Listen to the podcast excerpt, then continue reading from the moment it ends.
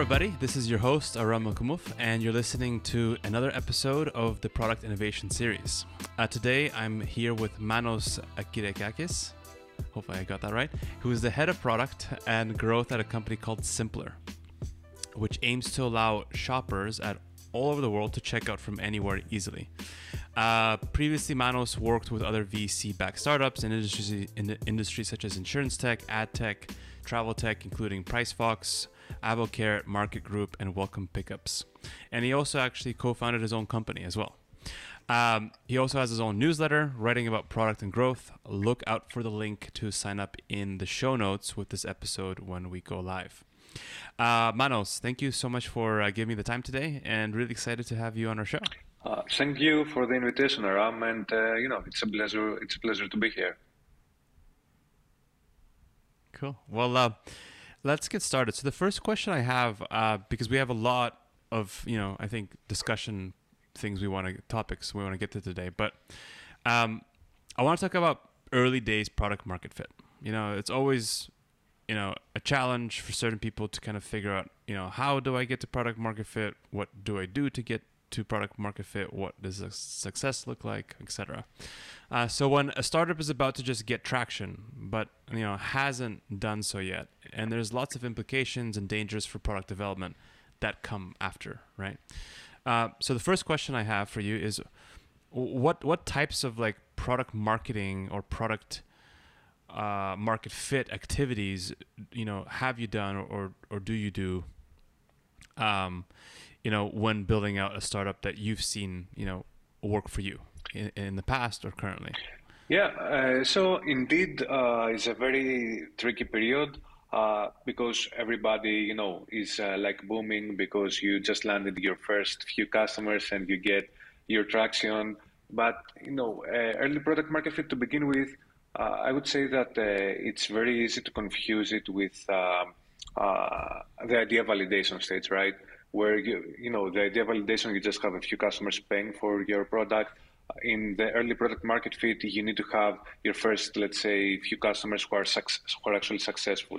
And, uh, talking about uh, the activities that you mentioned, I think that in that case, uh, customer development is uh, something very important. You know, being very close to customers, talking to them, trying to understand uh, their needs, where they come from, uh, their pain points, and how you can adjust your offering so that you can um, actually serve their needs in the best way possible. Because uh, in the early stages, where you don't have many data points from your customer, it's very easy to you know for things to get blurry and uh, you, you don't really know what you should prioritize, what's more important, and what not. So yeah, I would say that uh, in that case, uh, this be, being really close to the to, to your target audience is very very important.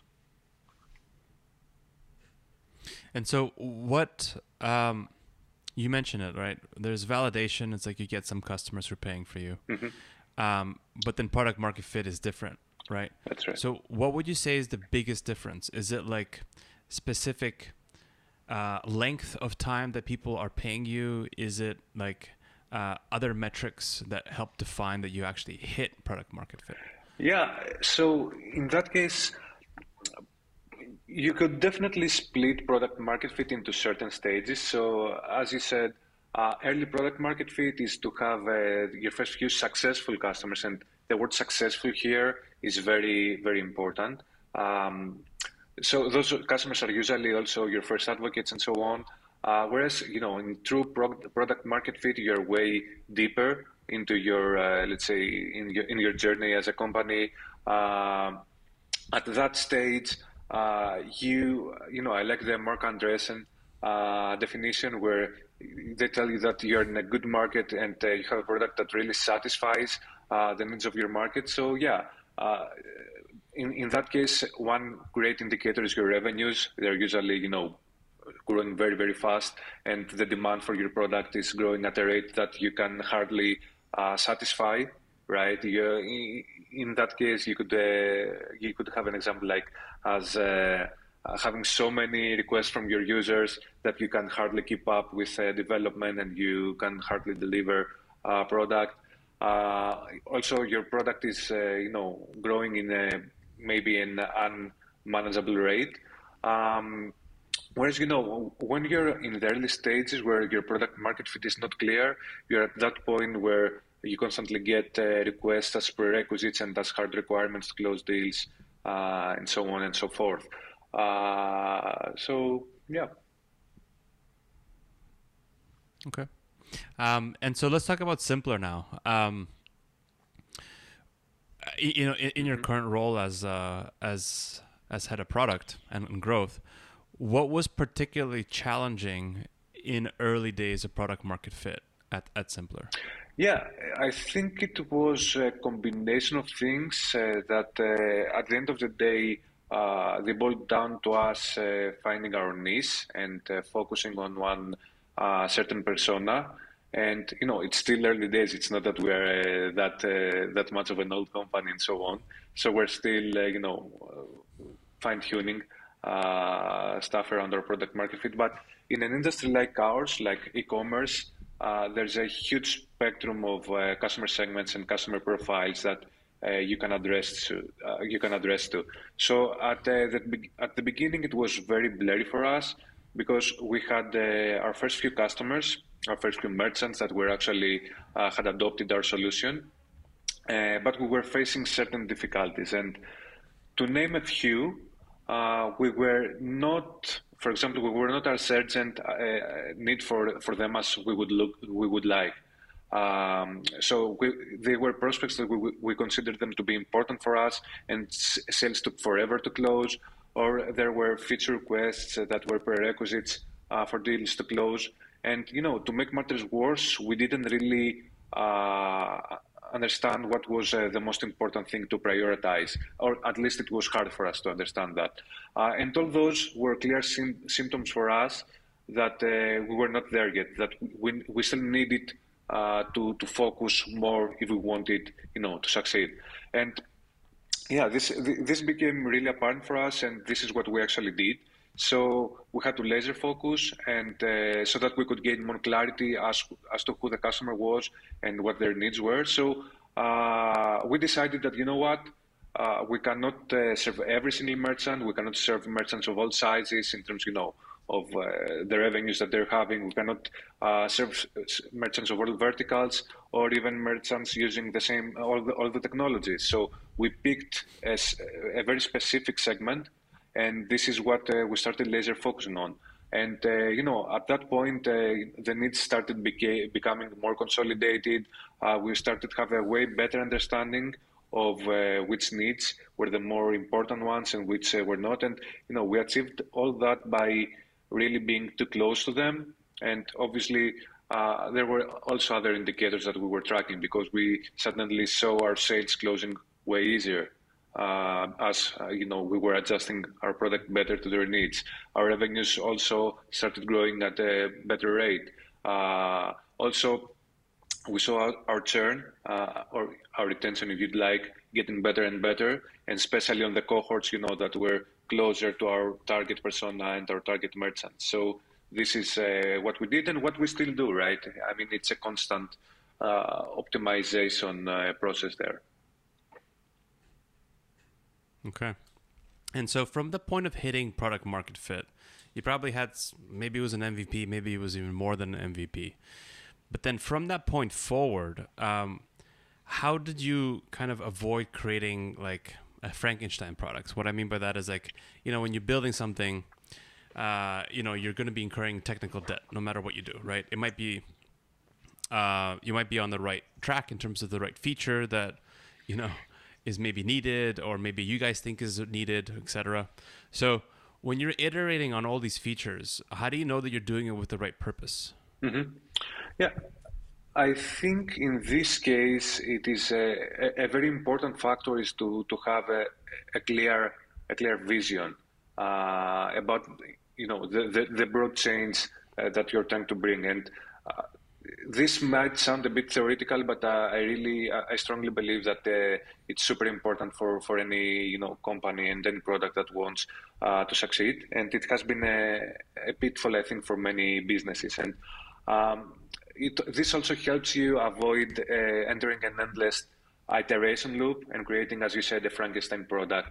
And the first thing I, I, think that you need to do is to check that your vision is strong and you have a clear strategy that you know you use those two as as your compass on what to build and what uh, not to build. More importantly, um, and maybe to take it a step further and connect it what, with what we were discussing before, uh, you need to know who are you're building for, uh, be close to them, and uh, you know really, really strive strive to understand their needs. Um, so this is gonna give you give you that answer. Okay, and um, uh, so outside of Simpler, mm-hmm. you know, uh, uh in a prior roles, whether it was a company you co-founded or in other roles when you were in product or other examples, right?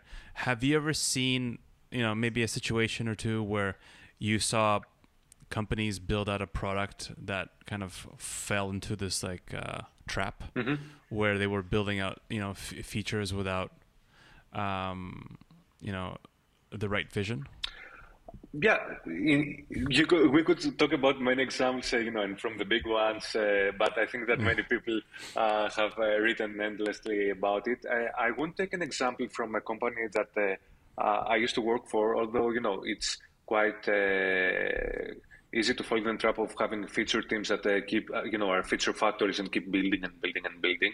I think that uh, an example could be one of our ex-competitors in Simpler who, and I'm saying ex because they recently shut down their operations. You may have heard of a company called Fast, for example.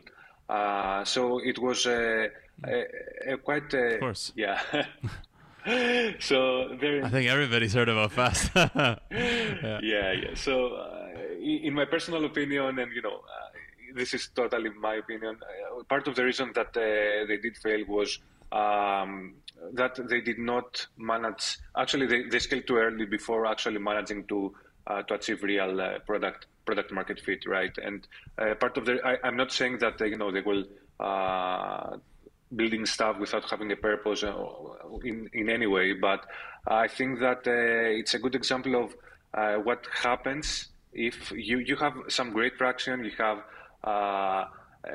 in my opinion, they had a product that's uh, with, huge potential and you know backing of investors like Stripe and so on. Uh, but I think that the pressure to grow too fast was, uh, you know, pushed them uh, to and th- their growth was not sustainable. So sadly, uh, both for the industry and obviously for the people uh, that all this affected, uh, they had to the, the, worst possible result. Mm-hmm.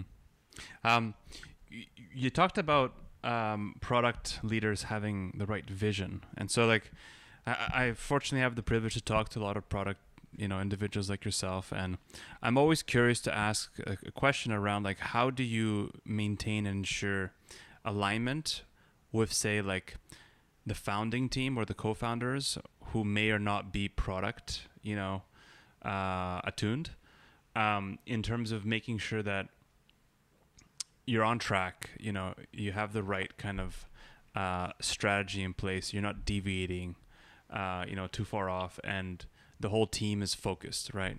Like some people do like kind of quarterly, uh, like product, uh, like product boards. You know, like what have you done? What do you do that you've seen work in order to make sure that um, product vision is is is aligned with all stakeholders? Mm-hmm.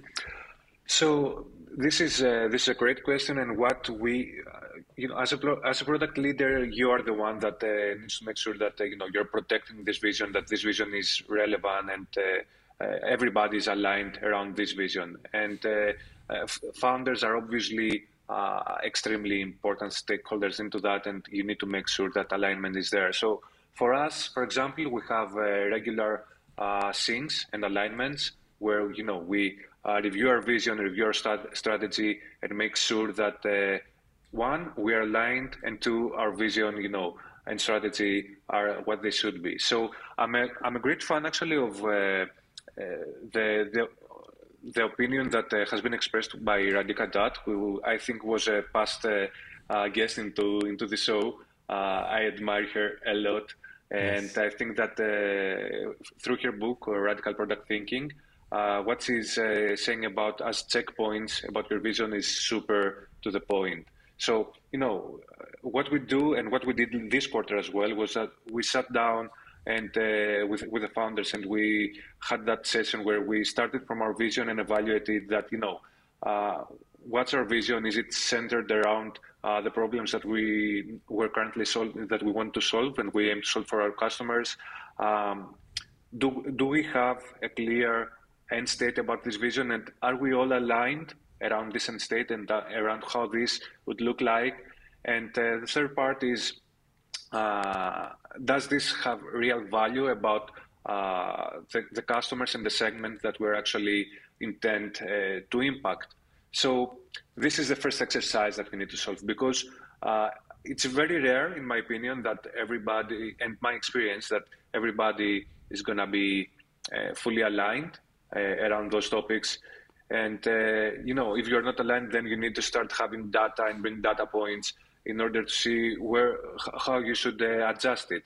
Uh, and usually, those data points should be coming directly from your market, right? Like, it's not only the product manager that is close to the customers; it's also uh, sales, support. You, you need to analyze those insights and see how these should shape your vision. Mm-hmm. Okay, great. Um, my last few questions I have, I want to talk about a different topic, which is, uh, I think, um, uh, you know, well known when it comes to product. It's a, it's about, well, it's a few things. It's like confidence when it comes to product, right? There's arrogance when it comes to product, and then assumptions in product. the three, you know, I think arrogance and confidence go well together. Where if you're super arrogant, you yeah. know, you know, you, are gonna have struggles, right? Like when it comes to uh, have being successful. Um, you know, having mentioned those things, confidence, arrogance, making assumptions in product, what's like the first thing or two that come to your mind when you know you think about that? Um, product managers at the early stages of their careers. no, okay, just kidding. Uh, um, but yeah, it's uh, it's very easy at, your, at your early steps uh, to fall prey into that. Uh, you know, it's very easy for us to fall in love uh, with our ideas and hypotheses and neglect to, you know, uh, do a reality check and check them. And you know, maybe we we have this urge to see uh, to, to create the product and uh, have that in, out in the market that you might neglect to do a proper investigation in advance. Or even if you do uh, move ahead with implementation, you may neglect to measure if what you had in mind actually had uh, the impact that you expected this to have.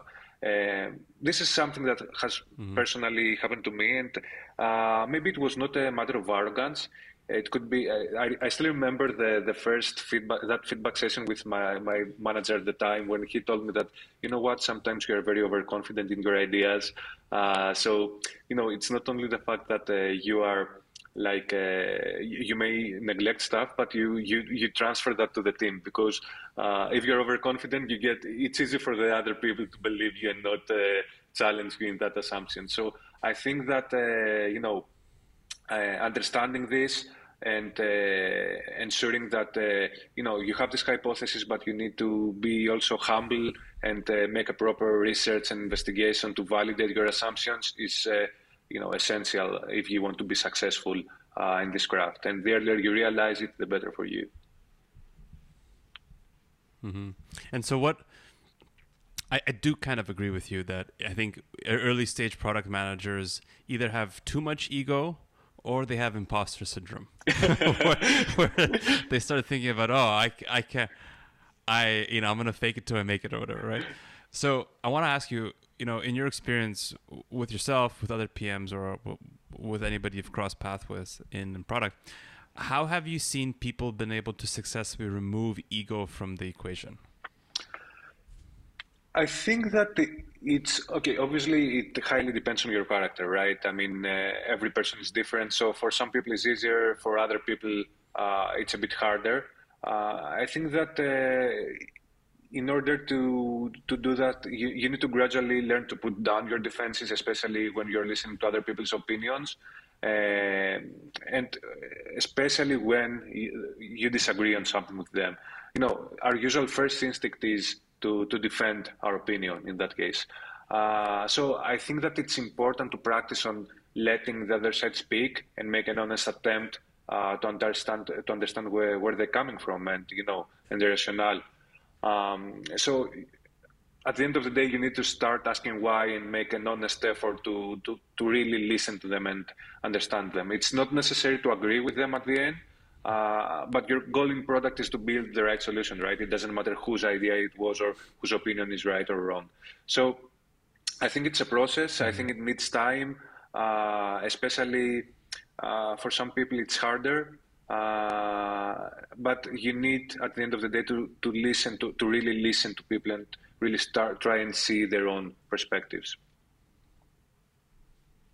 Okay. Um, outside of like imposter syndrome or uh, you know ego, there's another one that is in product, and it's like biases. There's different types of biases. Um, you know, um, bias towards data, bias towards like whatever, right? But what are the ones that you've had to deal with often when it came to that? I think it's the most uh, frequent one, and it's a confirmation bias. Uh, it's you know this thing where you usually come across in uh, research areas or when you have to deal with data, and you know your data and research always backs your initial assumptions or hypotheses. Uh, I think this happens quite frequently in product and and in general in in companies and you're looking for those data that are actually going to validate your hypothesis, validating any signs or data points that uh, what you have in mind might might be wrong or might be a little bit off. Uh, so I think mm-hmm. that if your findings constantly validate your assumptions or uh, hypotheses, this is probably an indicator that uh, you did not dig enough, uh, or at least deep enough, uh, and your research might be a little bit superficial. So you know you might check if you're suffering from the confirmation bias in that case. Okay. Okay. Awesome, Manos. Uh, last question I want to ask is: You've been doing product for a long time. Uh, is there anything that you wish people asked you that they never do about uh, whether it's like a specific takeaway experience or like don't do this you know kind of like uh, message I think yeah, yes. Uh, it's it's not like they, they never ask, obviously, but I I wish that people ask more. Uh, maybe it's connected with what we were discussing before. Uh, so I wish people ask more. Why do you say that? Like asking you to elaborate on something, especially uh, when uh, you know uh, you have a difference in opinion. Um, I think it's maybe a leftover from the job because you usually have to be analytical and uh, dig deep into things. So as a product manager, you usually learn uh, to ask that, but usually sometimes other people do not do that. Um, so I think that it might sound a bit generic, but it could be very helpful for any party, especially when you have to collaborate with someone to ask uh, why, uh, where, where you're coming from and why did you do that. And this goes both ways, right? Yeah. Okay. Um, actually, last question. When it comes to, um, there's a lot of product leaders I spoke to who are some are like very, very data driven in their decision making process. Others use the term data aware, uh, meaning like they use it as like a reference point, but they still use other factors. What what aspect of um, of that do you take? And like, do you take more of like I use data and then I trust my gut or I go speak to customers to confirm or like what are some layers that you do in order to make sure you're not just being totally reliant on on data for your decision making? Uh, I the aspect that I think that data are an excellent starting point to, and you should start from that in order to identify, you know, uh, where the issue is, any any potential issues, and where they they lie, to to give you a great idea of, you know, we have a problem here and it's probably coming on that spot or on, the, on this area. And then uh, obviously you can trust your gut, but I think that the best way is to go out and uh, talk with a few customers or, you know, perform any other uh, user research activities like if it's not something that you can tackle by with, with speaking to customers like uh, I don't know, it could be any usability tests or anything like that, uh, or get to the other tools that you might be using. It could be user surveys, exit surveys. In general, the goal here is to get some more qualitative feedback, some more qualitative information in order to formulate uh, some uh, hypotheses uh, to test.